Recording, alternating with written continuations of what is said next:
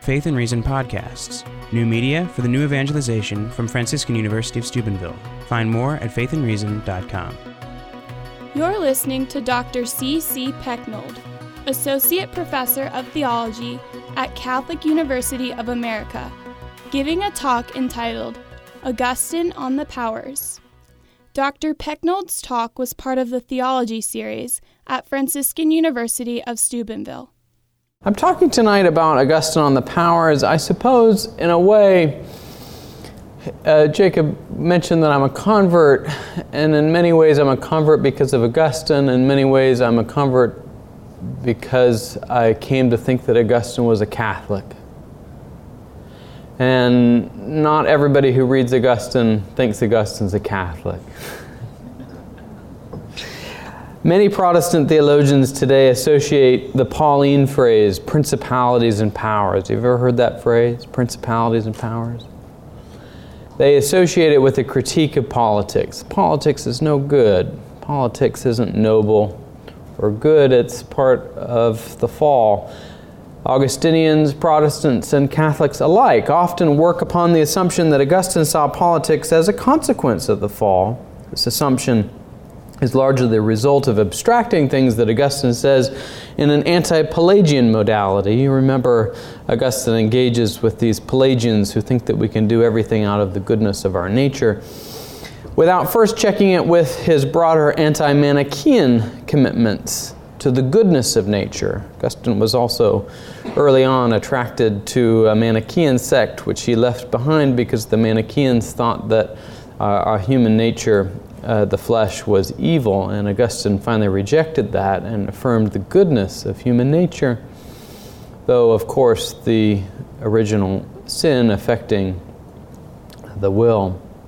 So I'm gathering evidence, in a sense, as a convert, I guess, gathering evidence that pushes against this Protestant tendency to read Augustine this way. And today's talk is part of my larger Catholic Augustine project um, of putting together the pieces that make the case that Augustine does not think politics is a consequence of the fall per se, but rather that we are social and political by nature, and the consequences of the fall reside not in our social and political natures, but in the interior acts of the will which can produce scalar social and political realities, better or worse, if you see what I mean, on a scale. That's what I mean by scalar. Better or worse according to the common good which our wills are ordered to.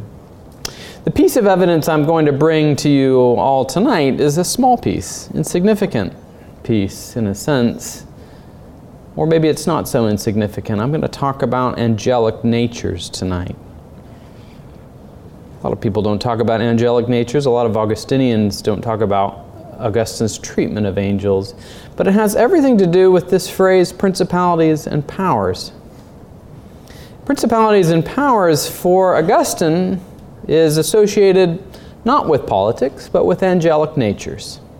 Just as it is for the Apostle Paul, the treatment of angelic natures is extensive in the city of God, and so it's a bit curious that people don't pay much attention to it.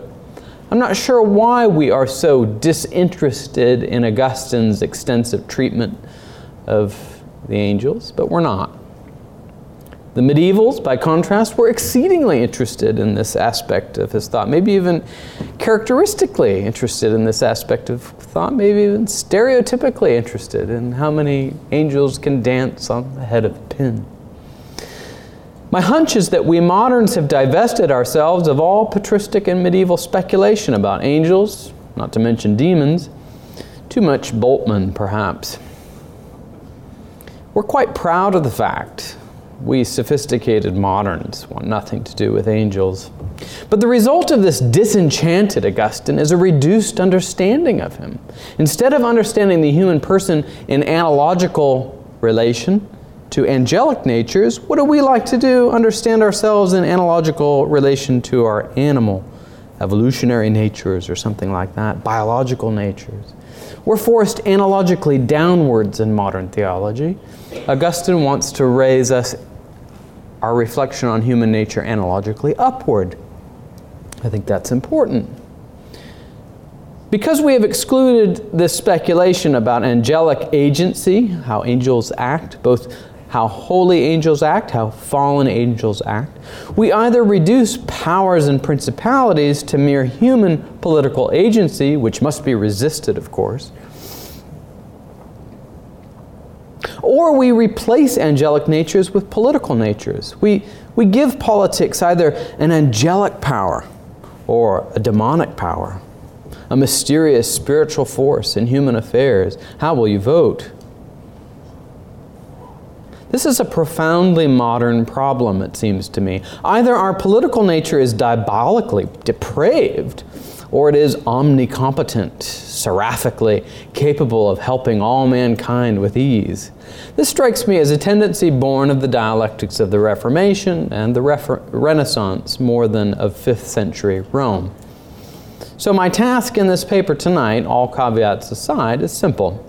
My aim is to examine in more detail, and this is just an attempt, my first try to imagine in more detail the framework that Augustine brings to this phrase, principalities and powers. First, in light of his philosophical engagement with natural theologies that took up the question of the mediation of the daimons, these spiritual figures in Platonic thought that sort of rested halfway between humans and the gods. And then showing how the climax of Augustine's argument about how mediation works leads him to want to talk about Christ as the perfect mediator, the one true mediator. By pushing the mediation argument then into books 11 through 12 of the City of God, we can see that for Augustine, the angelic natures participate either in a diabolical mediation, which does not really mediate at all, or in the mediation of the second person of the Trinity. The holy angels are seen as good mediators too of the Word. Whether this has anything to do with earthly affairs is something we can decide in course. My own conclusion will be that it is not merely a speculative detour for Augustine to reflect on angelic natures in books 11 through 12, but constitutes an important, if neglected, aspect of the story he wants to tell concerning a cosmic struggle between two cities that has earthly consequence. Okay, the first section of my paper is of daimons and eudaimons, Augustine's philosophical sources. The daimons, you might say demons, but the daimons are frequently mentioned in the works of Plato, especially in the Symposium, where they are mediators between the gods and humans. Like humans, there are good and bad daimons. Indeed, the famous Greek term for happiness, eudaimonia, literally means good daimon. A daimon who can mediate you, attach you to the happy end. Augustine knows his Plato, of course, and primarily through Porphyry and Apuleius, which he talks about both of them in books 11 and 12. He also knows how the Platonic tradition develops in a religious and cultic direction through Plotinus. Augustine's own parishioners in Hippo would have been aware of their neighbors making sacrifices to daimons for the salvation of souls. Augustine himself complains that some very confused parents, very confused Christian parents, continued the practice of sacrificing to the daimons on behalf of their baptized children. You see, it's not only the 20th, 21st century that where Catholics get confused. The fifth century has its own corner on the confused lay Catholic, not sure of how to live an unaccommodated life. In light of this, we can understand that Augustine's extent, extensive treatment of the daimons in City of God, books 8 through 10, was not simply crucial for his argument with civic polytheist revivalists, but also crucial for teaching his own parishioners. In books 1 through 5 of the City of God, Augustine had argued that the Roman gods, the virtues, the powers, the daimons, do the Roman people no temporal good, but have actually brought them material harm. In books 6 through 10, he attempts to show how their desire to return to the gods is even more irrational than when one asks about what sort of eternal or spiritual uh, benefits these gods bring. And here is where Augustine's most extensive knowledge of the daimons occurs. as they provide him with the theme of mediation, with which he will build to his famous climactic conclusion that Christ alone is the one true mediator between God and humanity, the one who can really make us happy in the way that the daimons really can't. In Book 6, Augustine mounts a concentrated philosophical argument against Varro's threefold classification of theology as political, poetic, and philosophical, or in his terms, civil, mythical, and natural. There he argues that Varro rightly prefers the natural theology, which inclines to world soul monotheism, over the confused, irrational, and self refuting polytheistic rites which permeate civil and mythical theologies of the city and the theater. But he faults Varro for not seeing how the philosophical search for metaphysical causation in the world should help him to see the falsehood of Roman polytheism, which he describes as, quote, a bottomless pit of delirium. This is how you should describe your enemies. a bottomless pit of delirium which degrades the people and turns obscene degradation into luxury and amenity, says in City 6 6. Even when not saying so, Augustine is obviously thinking of daimons as diabolical.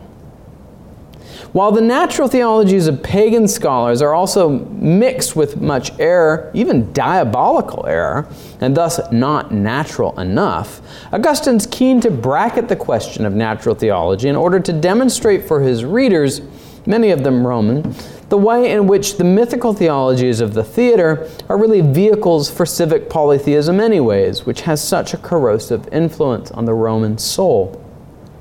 Yet the theology of the philosophers comes in for criticism as well. Varro and other naturalists find many elements of the world worthy of their respect, contemplation, and worship. They identify these elements as parts of the world soul, an emanation of the God of nature. Augustine does not immediately proclaim such natural theologians as blasphemers, though you can always sense that he's just ready to at any moment. Rather, he thinks they have simply made a category mistake, which he doesn't seem to think they could know without divine revelation. In fact, what he says is that all of these natural principles that the philosophers come to know can be predicated, can be said of the one true God. That is to say, these pagan natural theologians are trying to hit a target, and that target is a true target. They're actually coming to a knowledge of God, even if it's an altogether hazy or vague knowledge. If only these natural theologians could refer to the properly transcendent cause of nature, if only, Augustine says, they could understand these attributes of the world to the true God who made the world, they could refer them to the true God who made the world, who is the creator of every soul and every material substance, unquote then they could properly direct their worship. This is their fundamental problem. They don't know how to properly direct their worship. Augustine had initiated an argument about the worship of the gods in Book 6, but by the end of Book 7, he states clearly what constitutes the proper worship of God, and it's bound up with his argument about mediation. But now, the mediation of, wait for it, angels comes into the picture to set up what he'll say later, and also to recognize, quote, as he puts it, the certain independence of human creatures in relation to the final end of blessedness or happiness. He writes, and this is a long quote, so bear with me. He writes, The God of our worship is He who has created all beings and ordered the beginning and end of their existence and their motion.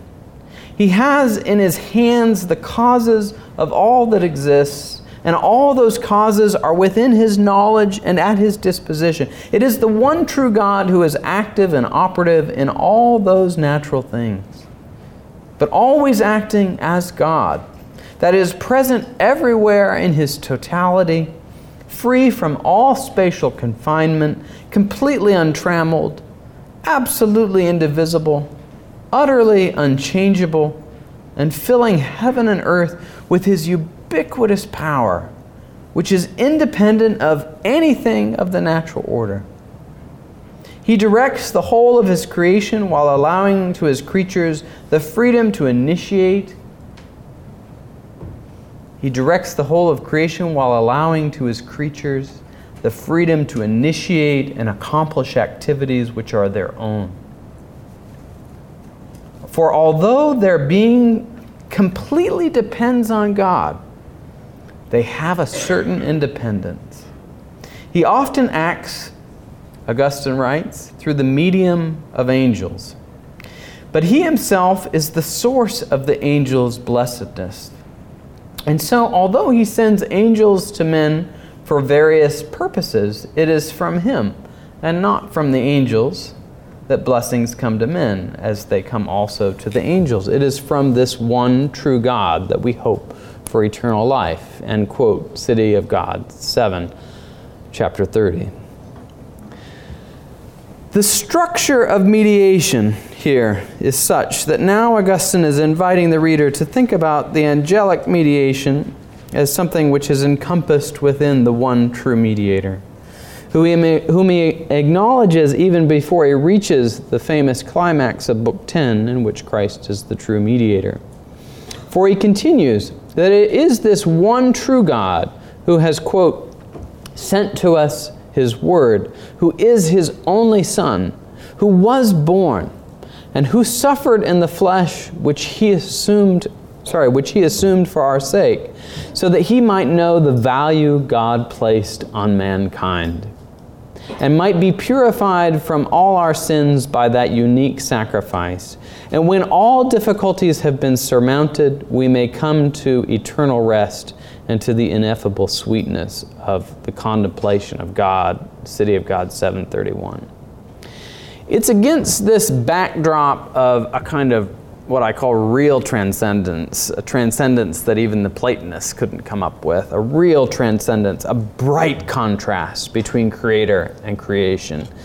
It's against this bright contrast of the creator creation distinction and a proper economy of mediation between them that Augustine then says that while philosophy is capable of going a great distance on unmasking the weakness of civic polytheistic theologies, only the one true religion has, quote, the power to prove that the gods of the nations are unclean demons, has the power to set human beings free from their temptations.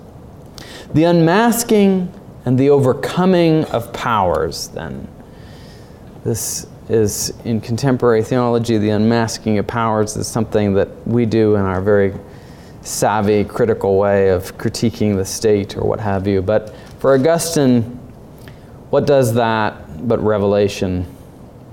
The power to prove the gods of the nations are unclean demons. The unmasking and overcoming of the powers for Augustine is not the overcoming of imperial politics. He's not against Rome. He's not, on some level, against empire, though he does prefer kingdoms to empires. Indeed, Augustine praises Constantine and Theodosius alike. Rather, it's the unmasking and overpowering, overcoming of not only polytheism, but the demonic, diabolical influence deceiving human mind and soul in the city. Varro's failures at natural theology, namely his inability to distinguish God from the world, to see beyond the visible world, does not settle the question of the philosopher's worship.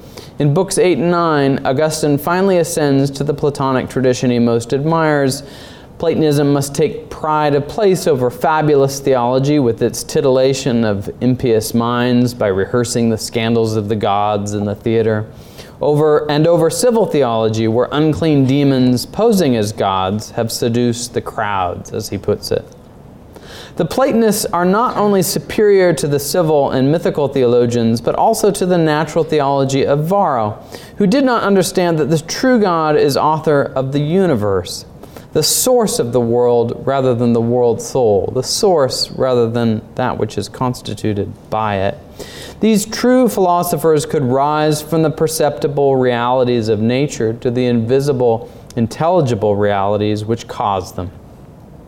Augustine praises the rational demonstrations of the simplicity, immutability, and unchangeable nature of God, and he praises their ability to distinguish the creative and derivative from the uncreated and underivative. He just wants more of it, and he wants, most especially, the right mediator to mediate between.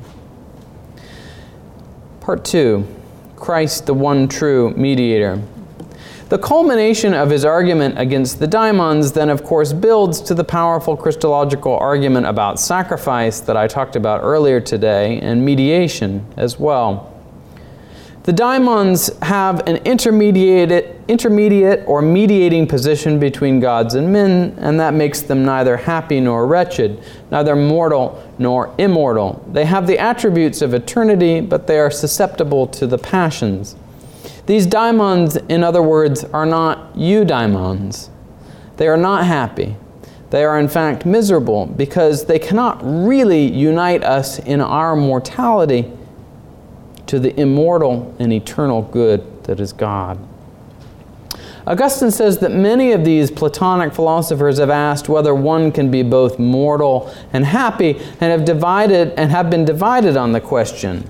Augustine asks if there were such people, there were such people, can you imagine a person who could be both mortal and happy?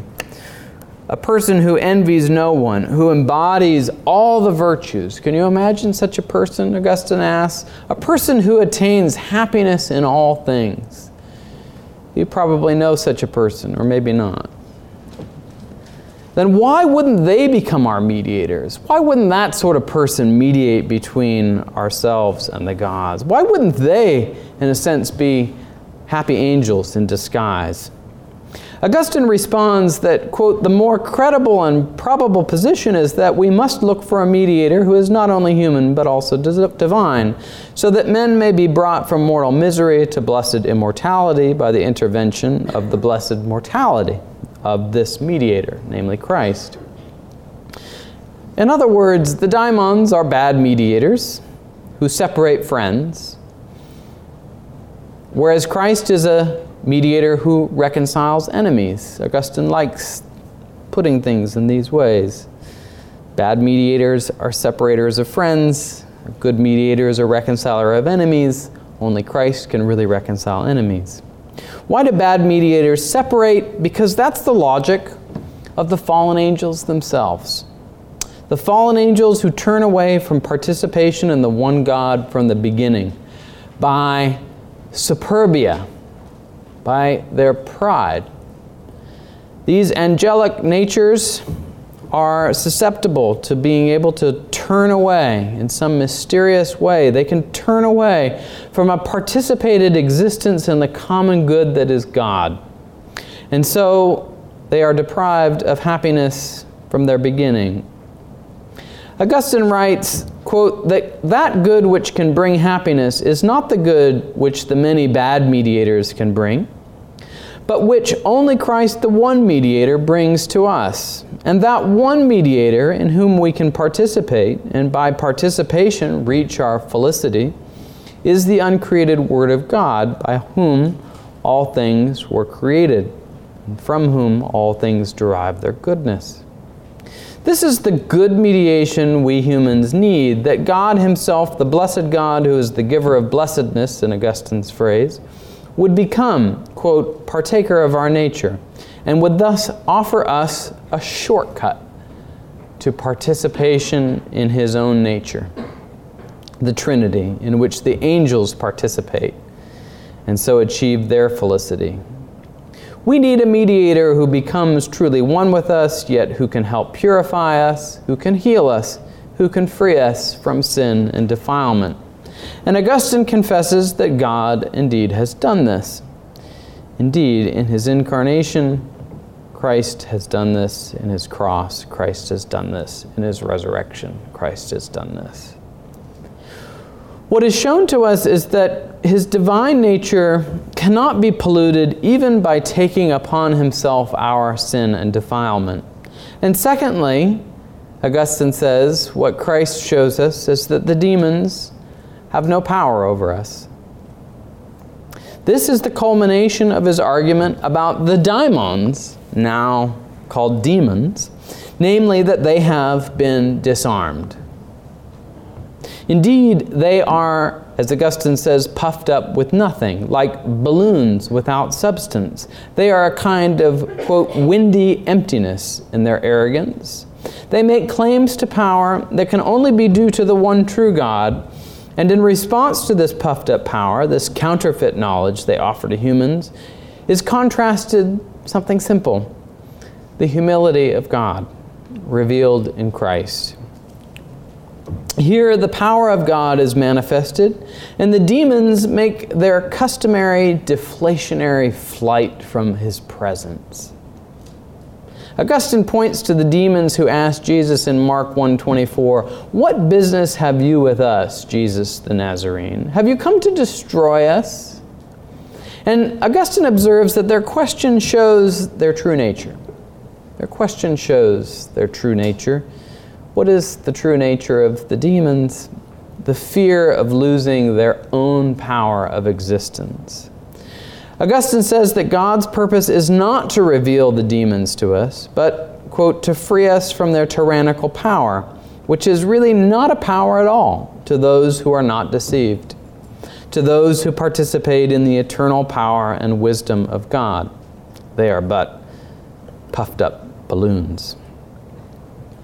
Christ allowed himself to be tempted by the prince of the demons only to demonstrate that they were under his control, that they had no power over Christ, and so reveal to us that they have no such power over earthly affairs. Not in the face of Christ, at any, at any rate. After the temptation, it was similarly clear that the good and holy angels who ministered to Christ, um, uh, wherever Christ went, he excited the fears of impure spirits, none of whom could resist his commands. This is Augustine's opportunity now to introduce to his Roman readers a biblical account of angels. He sort of eased them into it by taking into account this Roman civic polytheism with their account of these daimons who mediate between God and he wants to say this is like some sort of distorted cult of the angels, which they don't understand. And now he wants to say the importance of how the angels figure in. And so he, he wants to tell in books 11 through 12 now the story of the angels.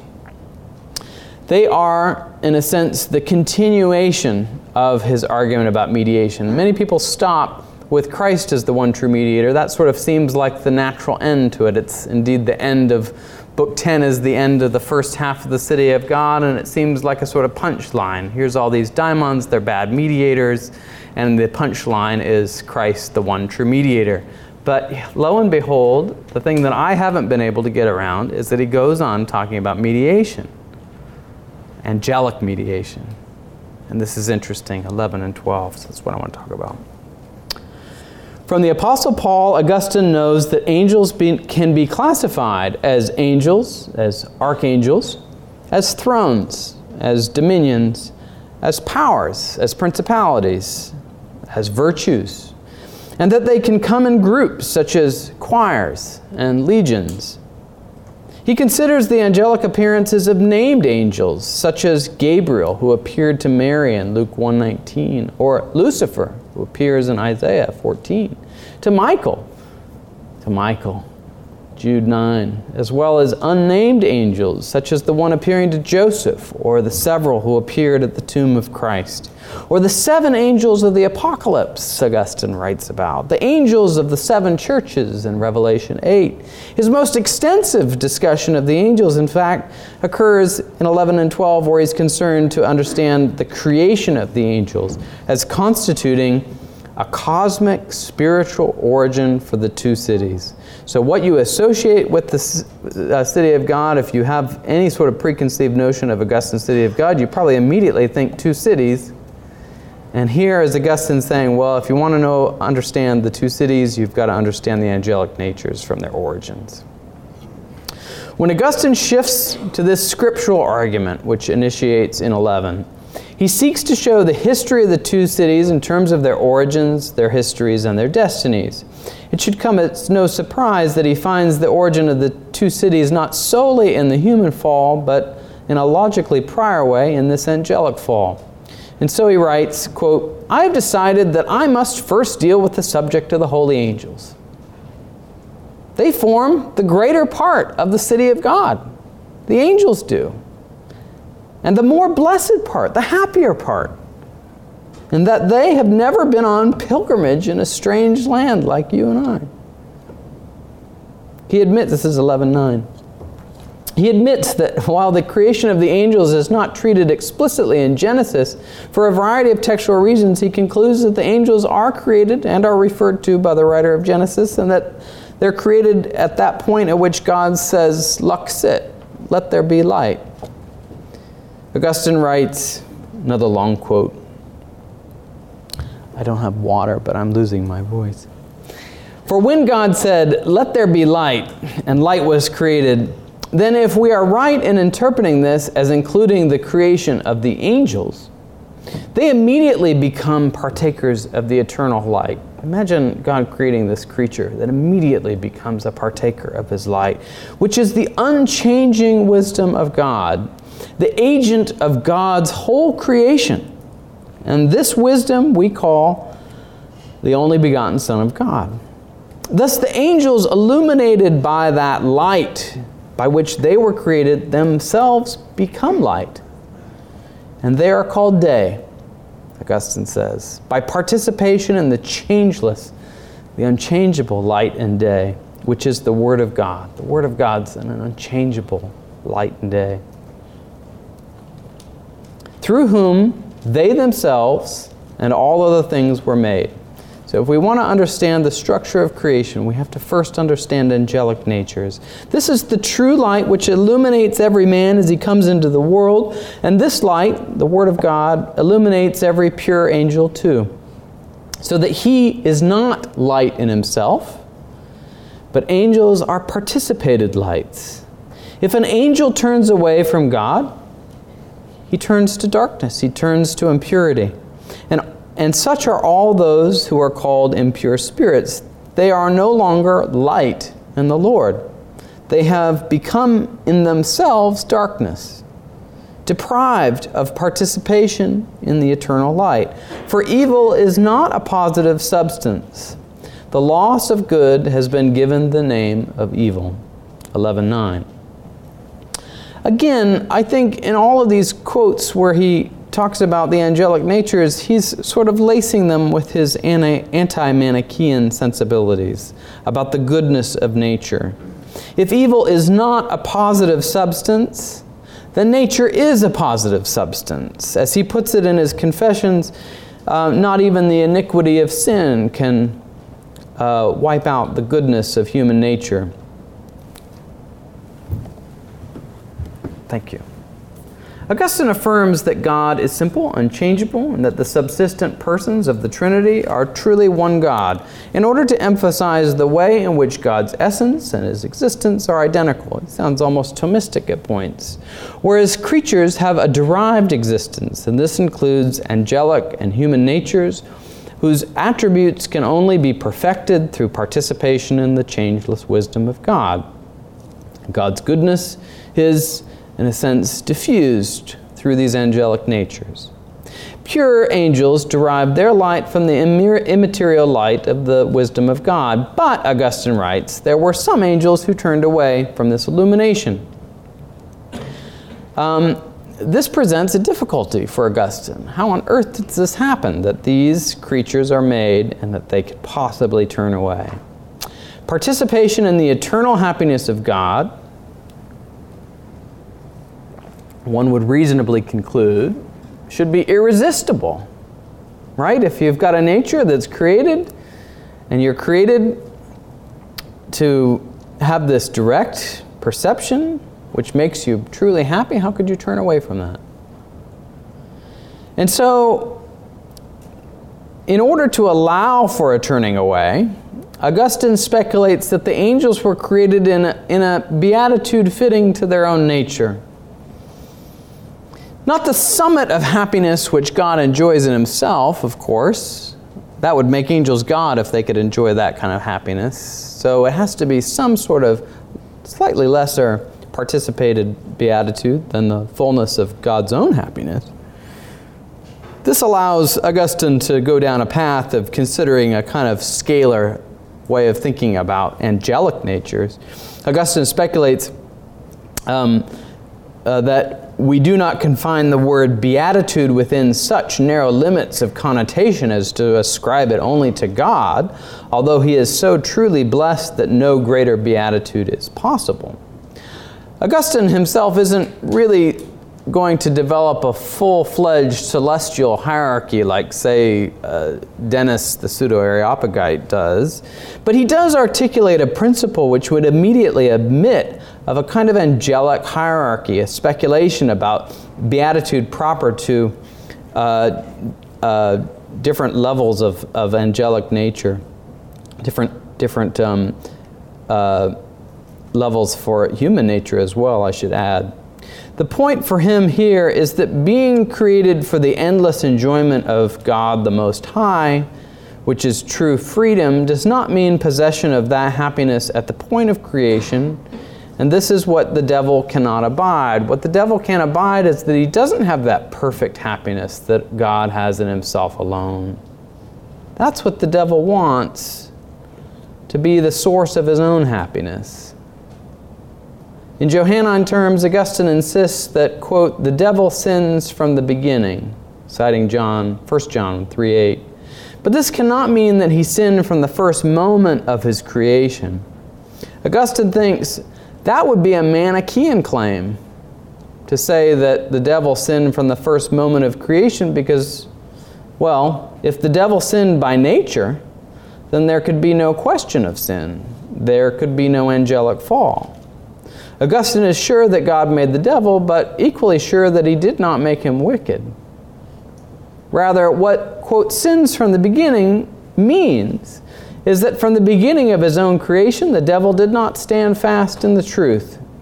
For that reason, he never enjoyed felicity with the holy angels, because he refused to be the subject to his Creator and in his arrogance supposed that he wielded power as his own private possession and rejoiced in that power.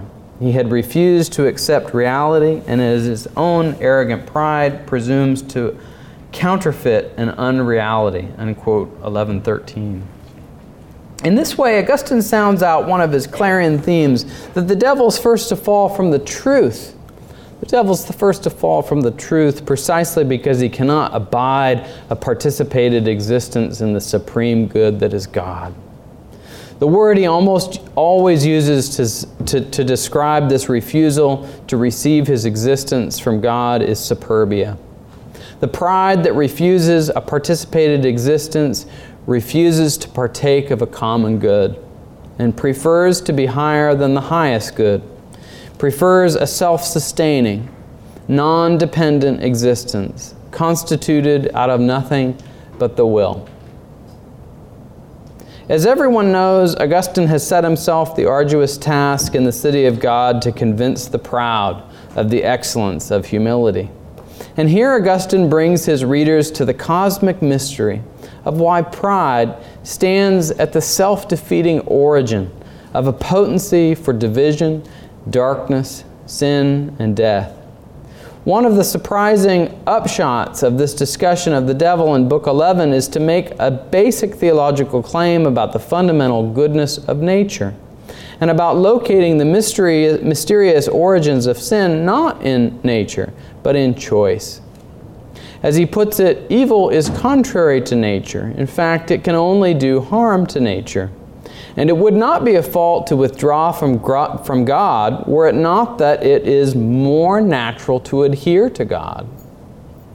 It is that fact which makes the withdrawal a fault. That is why the choice of evil is an impressive proof. Sorry, this is a quote. That is why the choice of evil is an impressive proof that the nature is good. City of God 11 17. It's not that nature as such which is fallen in this. Uh, it's not that nature as such is fallen in this account, but acts of the will or evil choices which, quote, make a wrong use of good natures. This harkens back to his earlier use enjoyment distinctions in other works, such as De Doctrina Christiana. This follows perfectly from the claim that evil is privative, that it has no positive, causative, substantive nature, that it is, as he puts it, merely a name for the privation of the good. Furthermore, he's convinced that just because sin has happened does not mean that the whole universe is full of sin, since by far the greater number of celestial beings preserve the order of their nature and the evil will that refused to keep to the order of its nature did not, for that reason, escape the laws of God who orders all things well. Rather, Augustine says, God founded a holy city, constituted by the holy angels on high, which receives its mode of being by subsisting in God. This is what the angels do, the holy angels. They receive their mode of being by subsisting in God. It's enlightening by beholding it, it's joy from cleaving to Him. And this is a model for us. It exists, it sees, it loves. It is strong with God's eternity. It shines with God's truth. It rejoices in God's goodness. And so we should aspire to be like these holy angels. And crucially, Augustine says that these angels who are not on our arduous pilgrimage, but who repose in the happiness of God's eternal rest. It's easy for them, hard for us. But guess what? He says they can help you with ease, without difficulty. That's because the holy angels have a power which is pure and free, precisely because they participate in God's rest, God's eternal Sabbath. And so they may help us with ease, without effort by the power of God's grace, 1131. Now, this leads Augustine to think about now these two societies of angels at the origins. Two societies of angels that are contrasted and opposed, and not at all divorced from human affairs, he says. They're very much involved in human affairs. The contrast should be predictable enough. One company enjoys God, the other swells with pride, one burns with holy love, the other smolders with the foul desire of its own exaltation. One enjoys the bright radiance of devotion, the other rages in dark shadows of desire. One brings merciful assistance in obedience to God, the other seethes with the lust to subdue and to injure at the behest of its own ignorance. I don't mean to suggest that you are and, uh, you have to be careful with your hand gestures and these things. Importantly, Augustine stresses again that both societies are good by nature. You're both good by nature. Everybody wins a prize.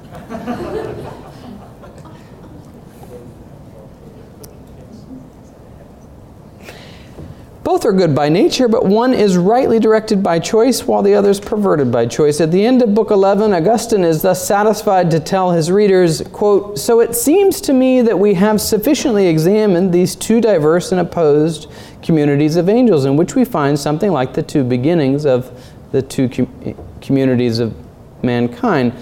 Actually, Bettenson is the translator here, and, and something like is in the original Latin that one can understand why you want to stress an analogical relationship between human and angelic natures. But Augustine simply states that we find these two angelic natures at the origin of the two human societies as well.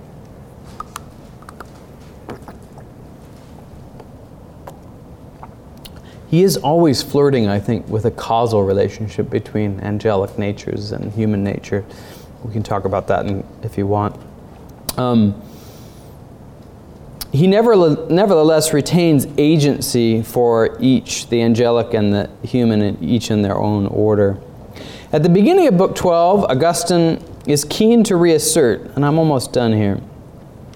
Augustine's keen to reassert once again that, quote, there is no absurdity or incongruity in asserting a fellowship between men and angels, so that there is no need to suppose, say, four cities two of angels and two of men.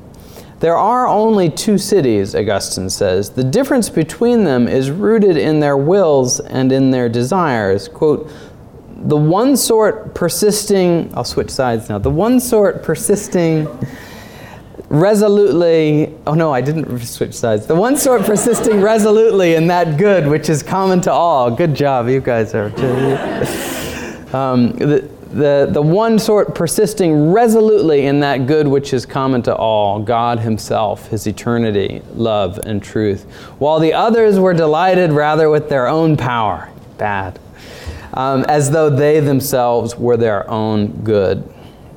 Now, if Augustine wants to stress the goodness of nature, and even our ability to come to an imperfect knowledge of God as he does, uh, and an imperfect knowledge of good and evil as he also does, the question of mediation comes back to what may assist us on the path of perfection, on the way to happiness.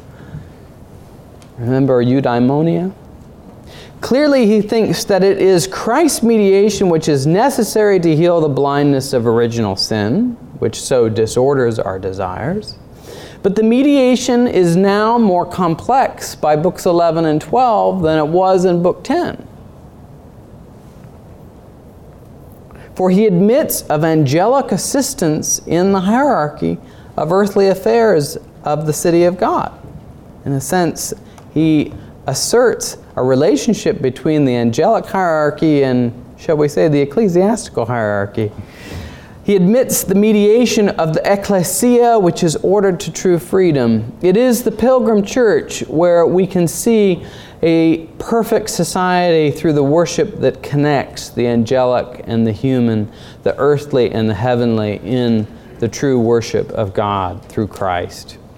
Augustine has no doubt that the church has its worship has in its worship an actual share of the heavenly city, of which the angels have an even greater share.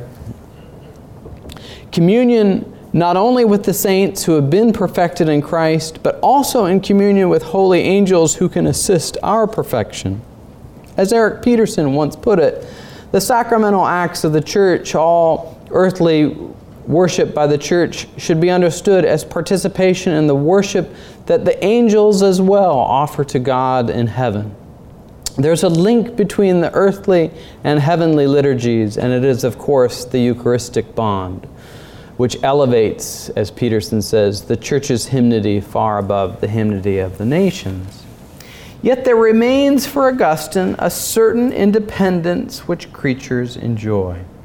Just as the angels may intervene in worship and assist us, so may the saints intervene in the elevation of human societies and human politics.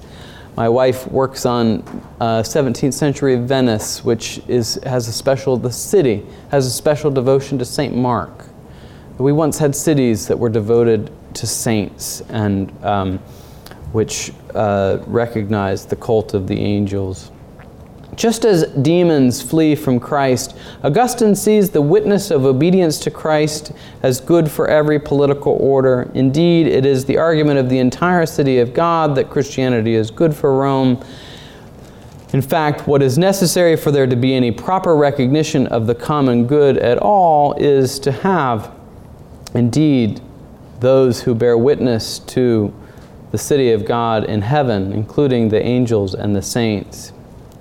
Augustine might be the first to commend us, though, to pray the prayer that Pope Leo XIII recommended and that John Paul II revived, the prayer of St. Michael that we pray. St. Michael, the archangel, defend us in battle. Be our defense against the wickedness and snares of the devil. May God rebuke him, we humbly pray. And do thou, Prince of the heavenly hosts, by the power of God, thrust into hell Satan and all the evil spirits who prowl about the world seeking the ruin of souls. This, in a sense, I think, is the way in which Augustine both wants to say that humans are good by nature, that we are sinful by choice, but that we have indeed a very great help indeed for coming to the worship of the one true God. Thank you very much. Faith and Reason podcasts, new media for the new evangelization from Franciscan University of Steubenville. Find more at faithandreason.com.